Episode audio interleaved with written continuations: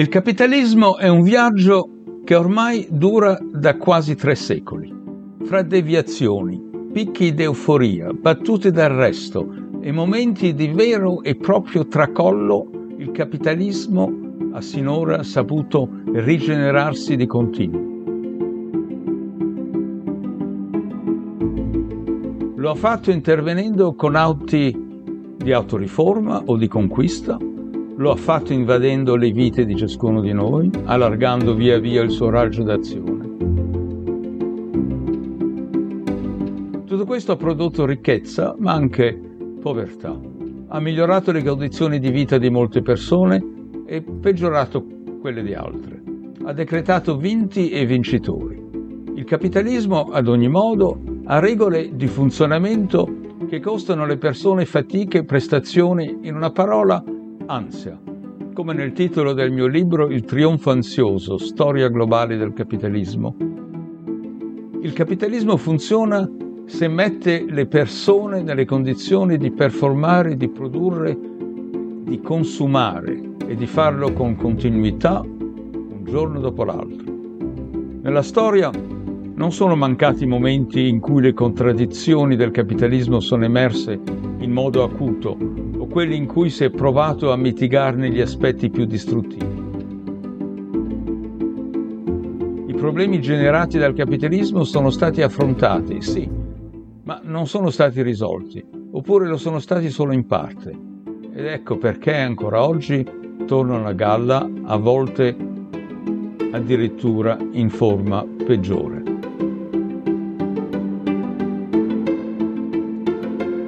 Rivoluzione Capitale. Il capitalismo e le sue svolte. Un ciclo di podcast a cura di Donald Sassoon.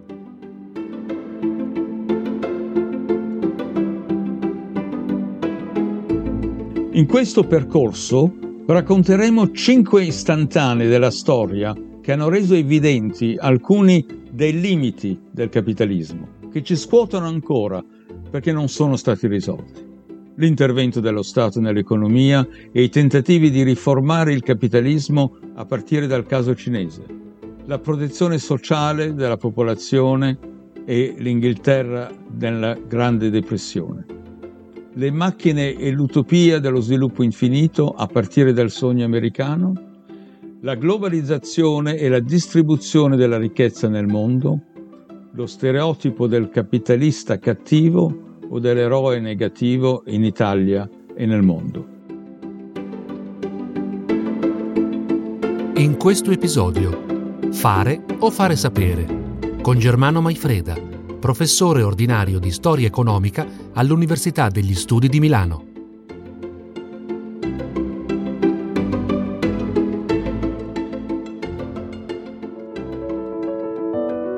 Introduciamo la prima lettura con una domanda dal Novecento a oggi, in quali forme il capitalismo ha trovato spazio nella cultura? Già prima della Grande Guerra, la produzione culturale comincia a far parte del sistema capitalista, divenendo un settore remunerativo per gli investimenti.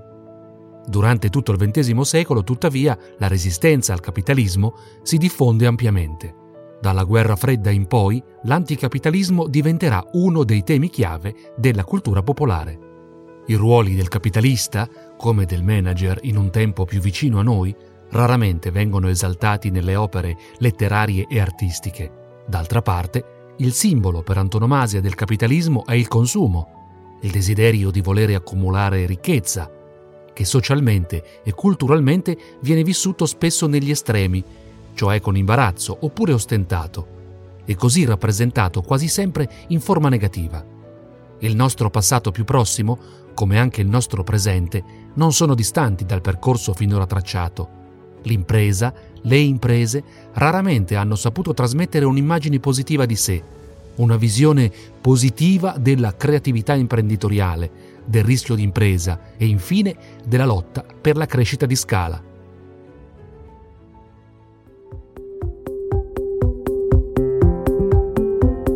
Chiediamo a Donald Sassoon, ma da cosa deriva il carattere anticapitalista delle rappresentazioni artistiche e letterarie?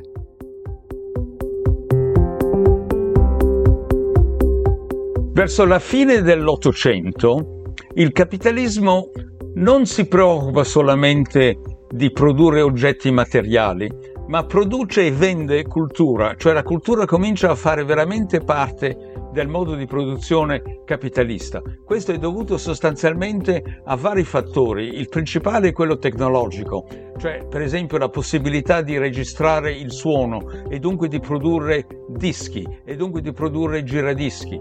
Poi c'è anche il fatto che con l'alfabetizzazione c'è più gente in grado di leggere libri e di leggere giornali, dunque c'è anche un mercato di libri e di giornali. E poi naturalmente il cinema, che con il cinema si arriva a trasformare quello che era la fiction dei romanzi o dei, uh, delle uh, opere teatrali in filmati e di portarli dappertutto. Ora la cosa interessante è che queste, soprattutto la parte della fiction, non sono cose filocapitaliste. Diceva Marx che il modo di produzione capitalista ha bisogno di una sovrastruttura per rafforzarsi, ma in realtà la stragrande maggioranza delle opere di fiction non sono cose che inneggiano al capitalismo, che inneggiano all'arricchimento, che inneggiano, cioè dove l'eroe principale è uno che riesce a fare tanti soldi. Eh, no, al contrario, l'eroe principale è qualcuno che ha un senso dell'etica, che ha un senso dell'amore e sono le solite storie d'amore o di armi, di patriottismo, dunque dove l'individuo è lì ma non è un individuo egoista capitalista, ma a uno che ha un senso dell'etica, dell'amor patrio, dell'amore religioso. Questo naturalmente può sembrare un paradosso, ma non lo è, perché la stragrande maggioranza delle persone che consumano la cultura nel mondo capitalista non sono come il tipo del capitalista, cioè quello che fuma sigari, entra in una fabbrica, butta sul lastrico decine di persone e poi si pavoneggia con la sua ricchezza. Questo è visto in modo, in modo brutale, in modo che non funziona. E dunque abbiamo appunto il paradosso che la produzione della fiction capitalista è una produzione anticapitalista.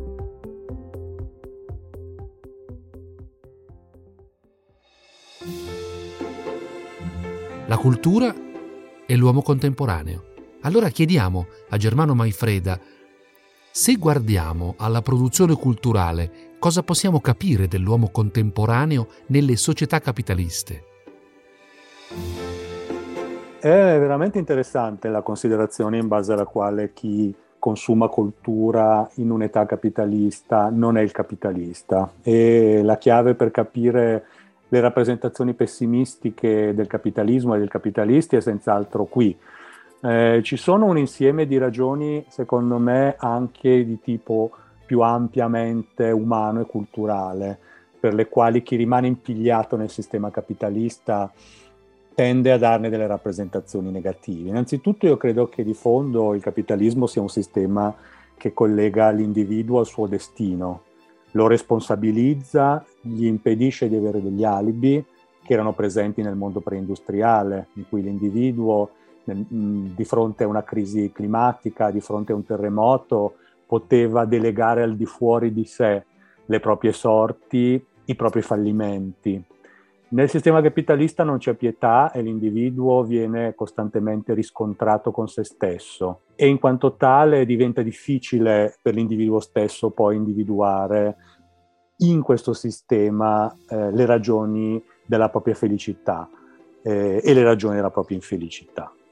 C'è anche il fatto che il sistema capitalista è un sistema che elimina in qualche misura la casualità in cui ognuno di noi eh, si illude di trovare rifugio ci illudiamo che le coincidenze nel bene e nel male giustifichino, attenuino i dolori e gli errori e il sistema capitalista non ci dà la possibilità di contare sulla casualità, perché ci imprigiona in un conto fra le nostre azioni e i nostri risultati.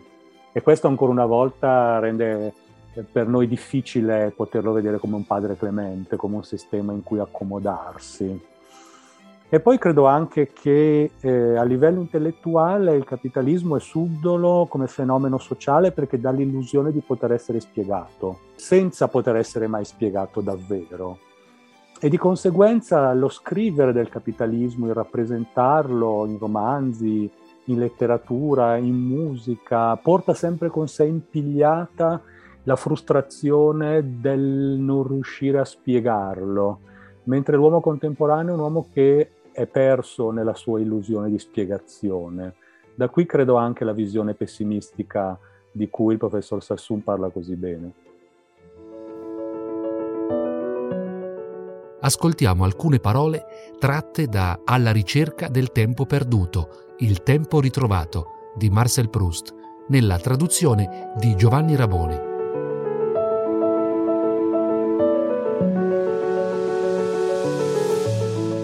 La nostra domestica Françoise la vidi poco, del resto, in quei giorni, perché andava spesso da quei suoi cugini di cui la mamma un giorno mi aveva detto Ma sai che sono più ricchi di te?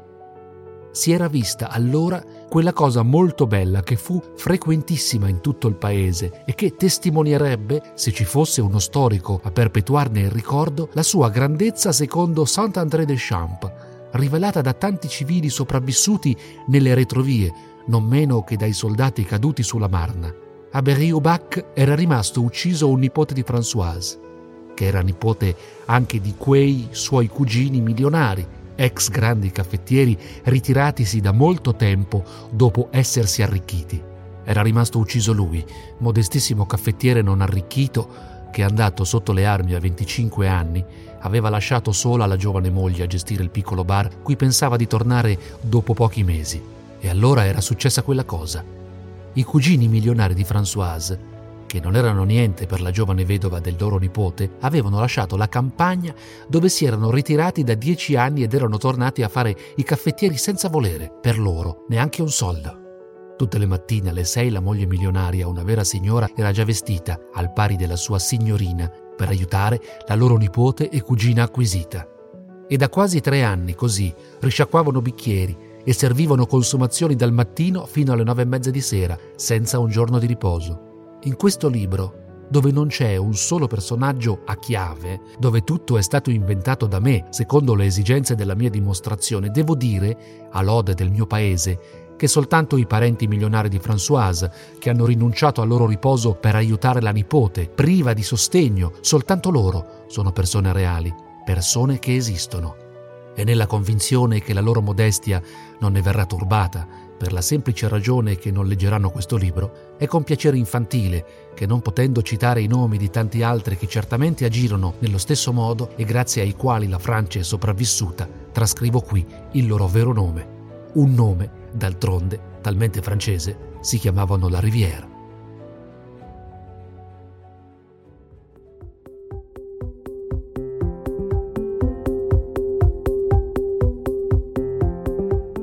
Letteratura, teatro, arti visive, in che modo si incrociano la dimensione del fare e quella del fare sapere.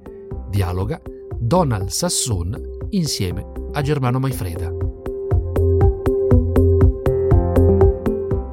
Nel modo di produzione capitalista della fiction, che dunque non sono solo i romanzi, ma sono anche eh, le opere teatrali e soprattutto il cinema e più in là la televisione, quello che il capitalista fa, cioè quello che produce queste, queste cose, l'editore, il produttore, è quello di mettere in piedi qualcosa che già ha avuto successo prima.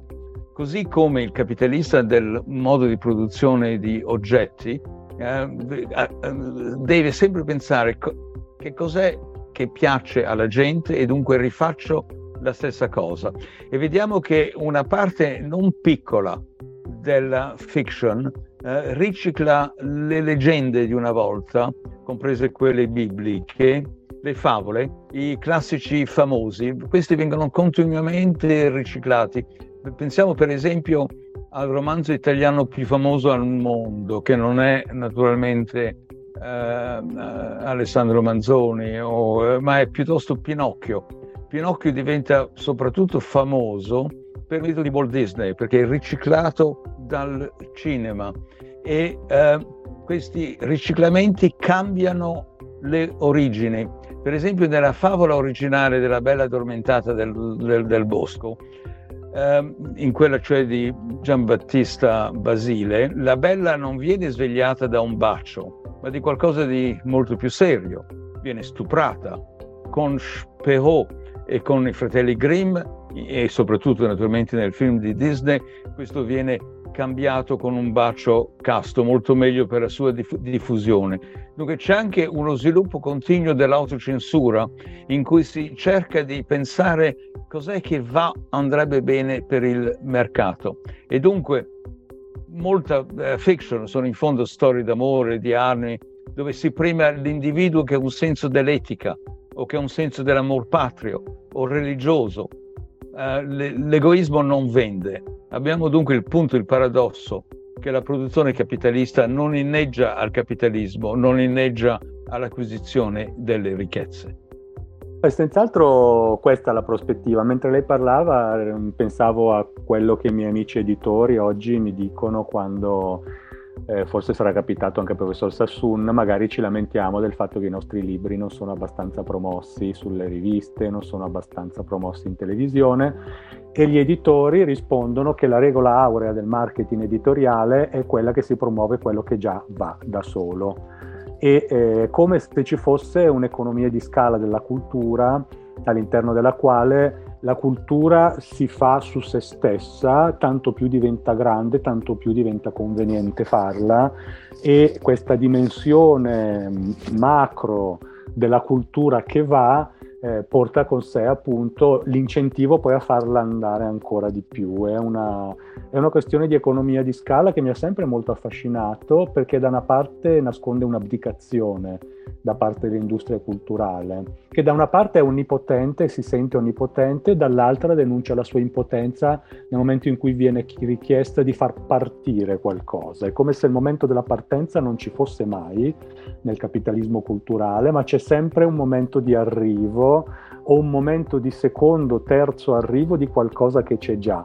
Un'abdicazione della creazione e una, un'amplificazione del prosieguo e trovo che sia affascinante questo, questa mancanza di sensi di colpa nei riguardi del creare che si traduce invece in un orgoglio del ricreare, del riprodurre.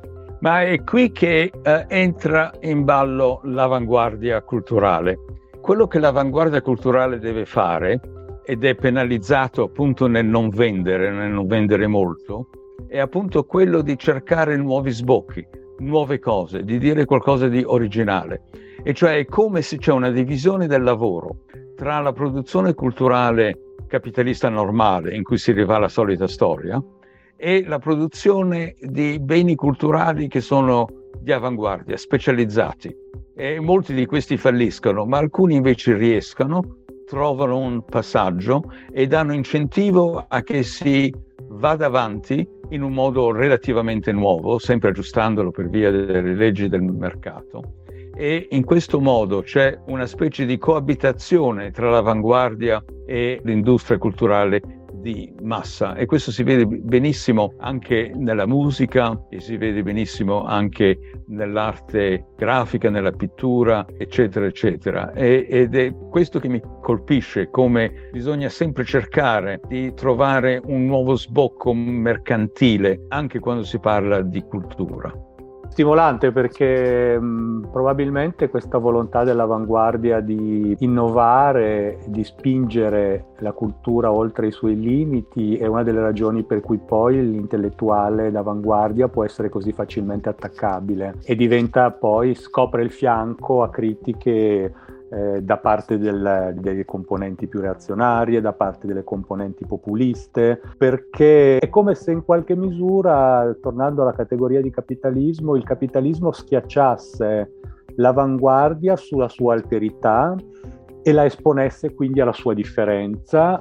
Ma ehm, il capitalismo non schiaccia l'avanguardia, è il mercato che lo fa e a volte riesce, a volte non riesce. Quando Shostakovich fa la sua quarta sinfonia, attaccata perché non piace a nessuno sotto Stalin, poi fa la quinta sinfonia e la quinta sinfonia è quella che ha successo anche negli Stati Uniti ed è quella la più ascoltata di tutte le sinfonie di Shostakovich. Cioè in, un, in un senso paradossale, lo Stato stalinista ha contribuito a suggerire a Shostakovich in che modo si può essere più popolari.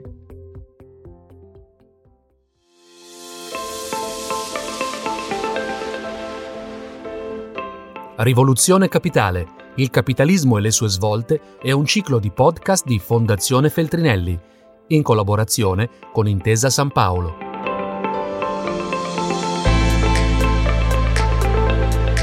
Curato da Donald Sassoon, con il contributo di ricerca di Luigi Vergallo ed Elena Cadamuro.